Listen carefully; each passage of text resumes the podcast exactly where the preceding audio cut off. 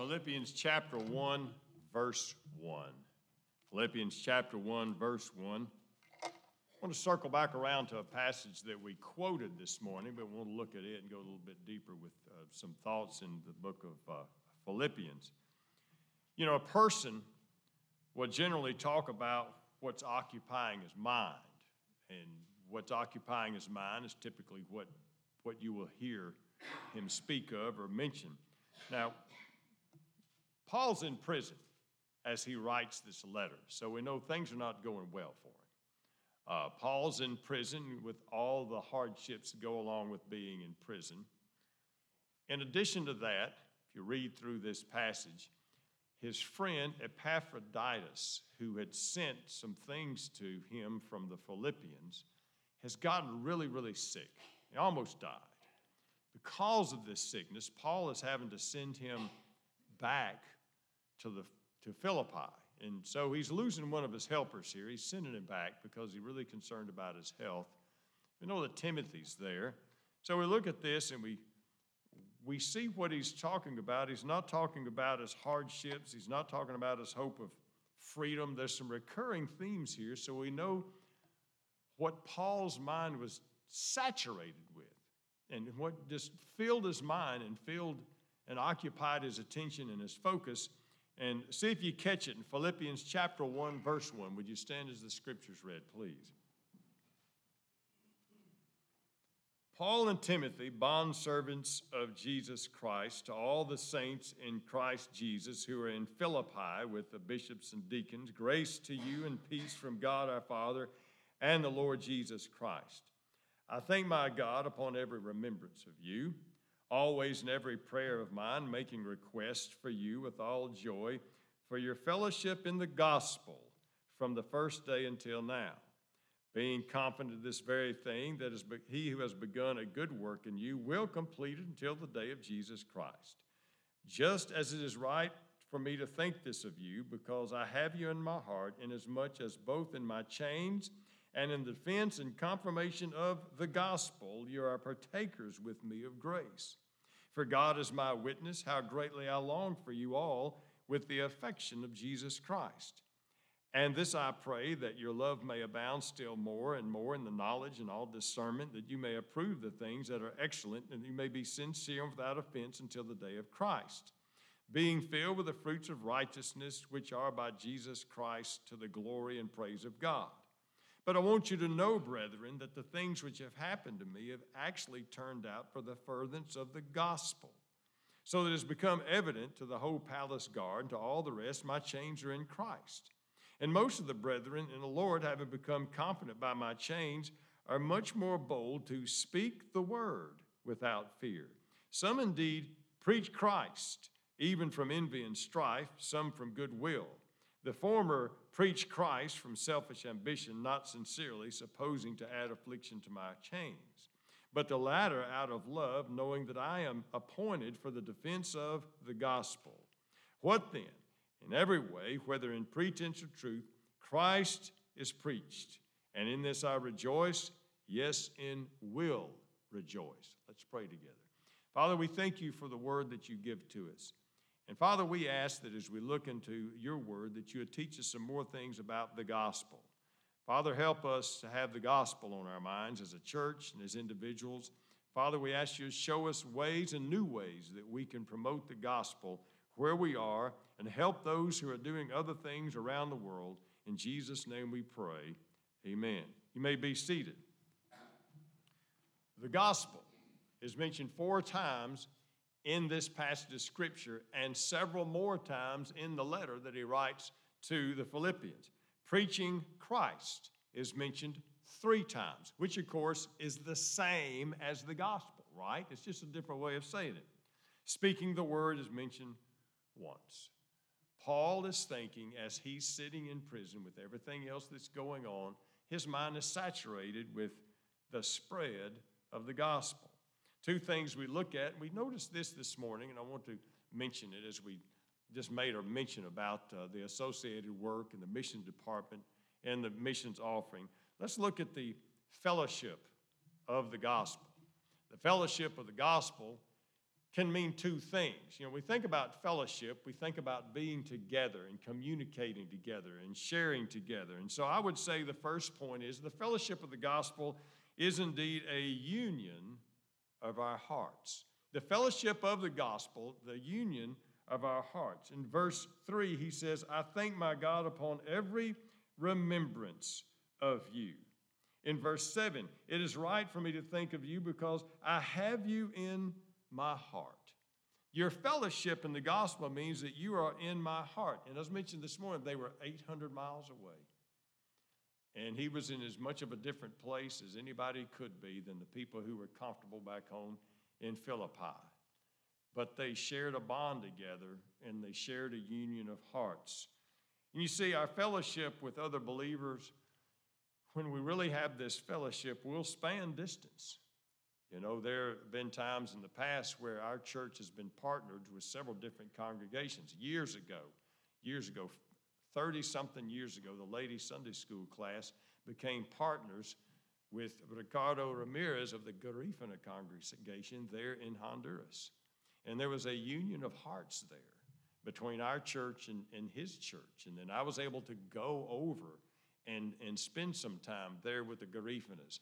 And Ricardo just loves our church. He, he loves our church. And the room that he's built onto his house, which the ladies' Sunday school class at Bristol Baptist Church helped fund, he has a room for visiting speakers, or visiting preachers and pastors and evangelists. And you know what he calls it? The Brister Room. There's a, a fellowship of a, a union of hearts. And then, of course, it spans distance but also culture. Song service in Garifuna land is not like the song service at Bristol. Uh, they have drums. They have this guy with a big turtle shell. He plays the turtle shell. I mean, they they have uh, it's all kinds of different keyboard. They have some music in there. Uh, when we went to Honduras, uh, we had a construction crew that went up to Honduras, up in the highlands of Honduras, and a lot of times, and, and those of you there remember, we were singing the song service, and, and they were singing the tune of one of our hymns. We were singing over here in, in English, and they were singing over there in Spanish, but we were having some good church. Why? Because, you know, the fellowship of our hearts spanned the culture. We, we were so different. We were so different in color. We were so different in language. We were so different in culture. We were so different in, in our economic backgrounds. We, we were so different in every other way, but we could worship together because there was a union of heart and it spanned uh, all the barriers, whether it be distance or culture or, race or language, spanned all of those. It just reached across those. That's what the fellowship of believers does. And so when we talk about the fellowship of the gospel, we talk about the family of the gospel because we share so much. And wherever you are around the world, wherever you are around the world, and you get with other believers, there's a common bond there. We felt it in, in Ghana uh, West Africa. You know, you feel it uh, when you go to other states, when you find these. That's what the fellowship of the gospel is all about. But now, fellowship of the gospel, as I mentioned this morning, is also the sharing of burdens. This word fellowship has a lot of different meanings in the Greek. It could also mean your participation in the gospel or your partnership in the gospel. And uh, two things that that means when we start sharing each other's burdens whether it be together here or sharing the burdens of somebody over there to help out with a mission uh, congregation somewhere else in the country around the world. Uh, I want you to remember how all this started uh, with the Apostle Paul and the Philippians. If you'll turn back to the book of Acts, chapter 16. Seems to be kind of a casual thing, but I think it's very important for us to uh, uh, look at the language that's used because that is definitely the fellowship of the gospel in action. Acts chapter 16. And we'll, we'll just go down to verse 6. Acts chapter 16, verse 6. Now, when they had gone through Phrygia and the region of Galatia, they were forbidden by the Holy Spirit to preach the word in Asia. After they had come to Mysia, they tried to go into Bithynia, but the Spirit did not permit them. Passing by Mysia, they came down to Troas in a vision appeared to Paul in the night. A man of Macedonia stood and pleaded with him, saying, come over to Macedonia and help us. Come to Macedonia and help us. After we had seen the vision, immediately we sought to go to Macedonia, concluding that the Lord had called us to, listen to this, preach the gospel to them. The fellowship of the gospel. Come to Macedonia and help us. Well, you read the next few verses and you realize they went here, they went there, and finally they ended up in Philippi, and there they stayed. So they, they came to Philippi because of an invitation of a man in a vision come help us. You see, that's what the fellowship of the gospel is it's working together to do what we could never do by ourselves. Now, Paul points this out in verse 27 of chapter 1 of Philippians. Very familiar passage of scripture. I quote this quite often, but I think it's very good to get a well rounded view of what he's talking about with the Philippians. Chapter 1, verse 27 Only let your conduct be worthy of the gospel of Christ. Whether I come and see you or I'm absent, I may hear of your affairs, that you stand fast in one spirit, one mind, striving together for the faith of the gospel, working together for the gospel, the fellowship of the gospel. And then on over in chapter 4, verse 2, just about a page over where you are.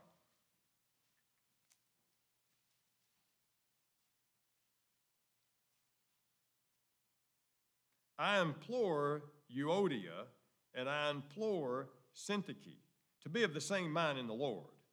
And I urge you also, true companion, help these women who labored with me in the gospel, with Clement also, and the rest of my fellow workers whose names are in the book of life. Help these women who labored with me and the other fellow workers. There's three things he talks about concerning working together. A fellow worker, somebody who works with you. Help these women. Of course, that's what the fellowship of the gospel is about. Who labored with me. Of course, we look at the fellowship of the gospel, and sometimes we want to look at the big grand scheme of things. That's great. But just imagine here what we can do here and what we have done here working together. What kind of different picture would it be in if there's just 200 people around here just freelancing it all by ourselves and everybody trying to serve God in our own little way? But when we come together in the fellowship of the gospel, we can do a whole lot more. And my, how much gets done around here because of the fellowship of the gospel? It's 200 people or so that are kind of active in our congregation most of the time. And we all come together and we work together, and how much more we could do if everybody was just doing their own thing all by themselves. That's why it's so important to know the fellowship of the gospel is working together, but also the fellowship of the gospel is sharing our resources. And that's where we came down to the offering today. In chapter 4, verse 10 of Philippians, he wrote this letter as a thank you letter to them uh, in part, and he says this, chapter 4, verse 10 I rejoiced in the Lord greatly that now at last your care as me has flourished again, though you certainly did care but lacked opportunity.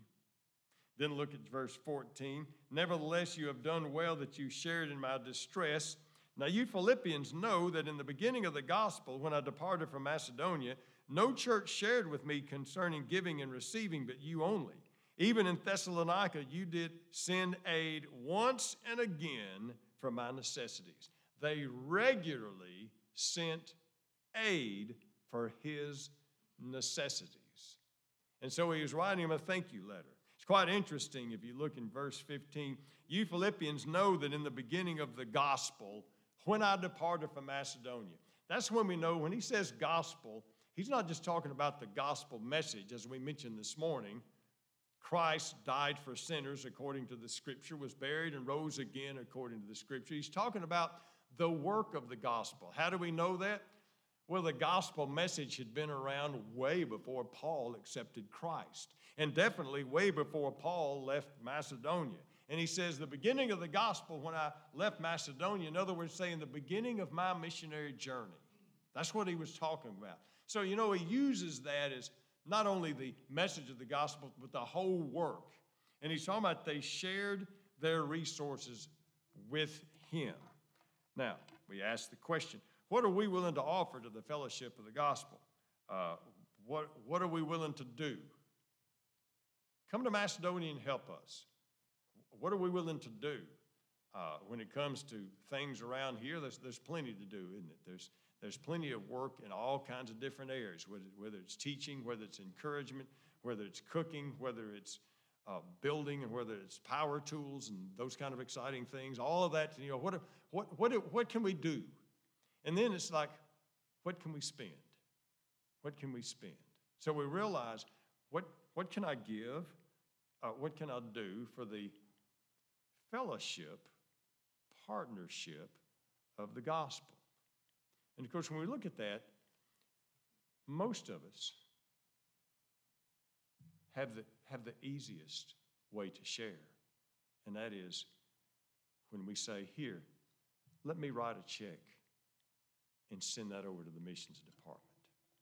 Now, we might say, well, wait, wait, wait a minute, wait a minute. You don't know how hard it is for me to write a check. You don't, you don't know what, what kind of check I may have written. Writing a check and giving cash is about the easiest thing we can do for the partnership of the gospel. Let me just say it, and I've said it before. You know how many friends of ours have grandkids that are halfway around the world on the mission trip, on the mission field? Now, is it that hard to write a check? When they go to the airport, wave goodbye to their little grandkids and their kids, and they're going way off over somewhere. Isn't it a lot easier to write a check to go to the airport, wave goodbye to somebody? So we understand that doing that, really, that's not near the sacrifice of packing up your family and moving across the world or moving across the country. Uh, God hasn't called us to do that, has He? But He's called us to help those people that do. And so let's make sure that we can share in their work as well. But there's one more thing that we notice the fellowship of the gospel, it does require an investment. It requires an investment of, of, of energy and time and our resources, our stuff, whether it be things or whether it be money. But look in verse 12. I want you to know, brethren, that the things which have happened to me have actually turned out for the furtherance of the gospel. We have the fellowship of the gospel, and then Paul is interested in the furtherance of the gospel. Now, he's talking about his incarceration. He's talking about the fact that he's been in jail. He had given up freedom for the cause of Christ. Like I said, writing the check's a lot easier than being stuck in jail, but he had given up his freedom and he didn't regret it. He said, I made a good trade. I made a real good trade. I lost my freedom, but the gospel's being furthered. He said, More people are preaching Christ. More people are preaching Christ more emphatically and more intently. And more people are doing that. And he says, and I'm rejoicing in that. He considered a good trade that Christ is preached because of him giving up his freedom. We're not talking about a check, and we're not talking about the inconvenience of, of having to do a little work over here. We're talking about he was in jail for the cause of Christ. He said, I made a good deal because the gospel is being furthered. Wow.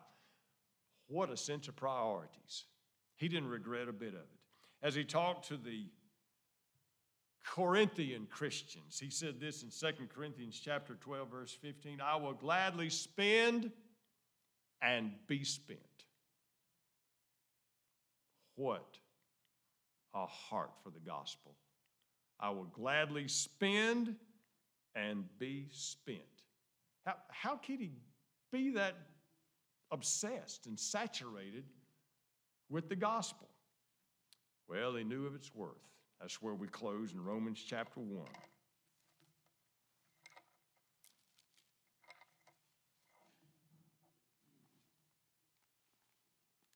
Romans chapter 1,